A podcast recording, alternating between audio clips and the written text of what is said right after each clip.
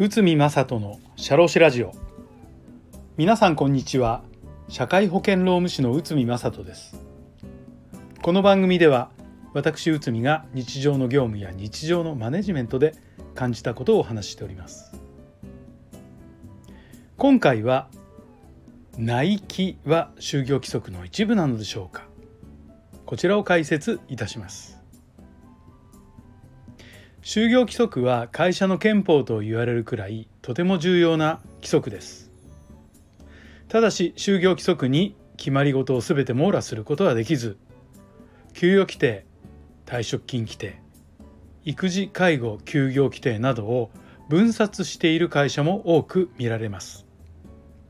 さらにこの中で決められないことや細かいルールについても内規として定めている会社も多くあります。就業規則の条文を保管するもので規定には記載しきれない細かなルールを決めて運用がスムーズになるように記載しているのです。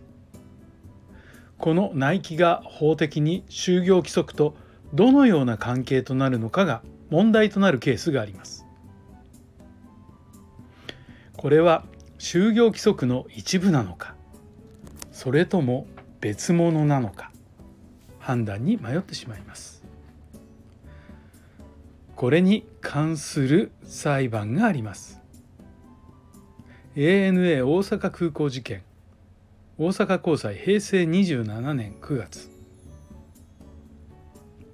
会社の元社員8名が退職功労金の支払いを会社に求めた。社員は退職していて退職功労金の支給の基準の内規がありそれに基づいた支給がされなかったと主張。元社員たちは退職功労金の支給基準が定められている内規は就業規則と一体と主張した。会社は支払いを拒否そして裁判となったのです。厚労金の支給は審議会で支給の有無等を決定するので基準があるから支払うものではないと会社側は主張しました。第一審ではナイキは労働組合に宛てた文章にあった記載で就業規則とは異なる体裁でありまた就業規則を作成変更する手続きや届け出をしていないので認められないとしたのです。そして第2審では次の判断を行ったのです。退職功労金については支給額が確定していないから具体的な算定方式や支給額を決定することで初めて金額が確定され支給される第一審と同じで就業規則と異なる体裁でありまた就業規則の一部として成立する手続きを踏んでいない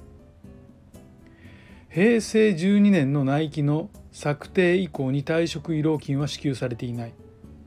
恒常的に退職慰労金が支給されていた場合は労使慣行として全員に支払わなければならないがこの場合は労使慣行の成立は認められない。退職慰労金の基準は就業規則には満たさず退職慰労金を支給した支給しないことは違法ではない。まあ、こういった結果になり会社側の主張が認められ会社側が勝訴したということです。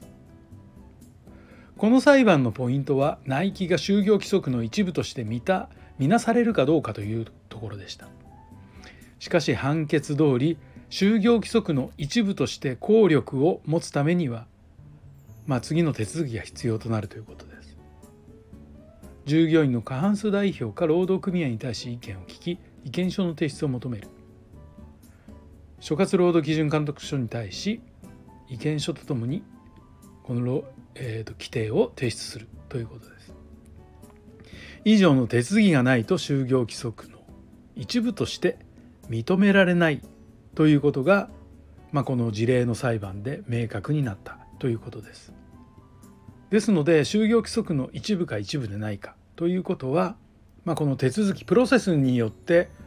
この道が大きく分かれるというふうに考えても問題ないと思われます。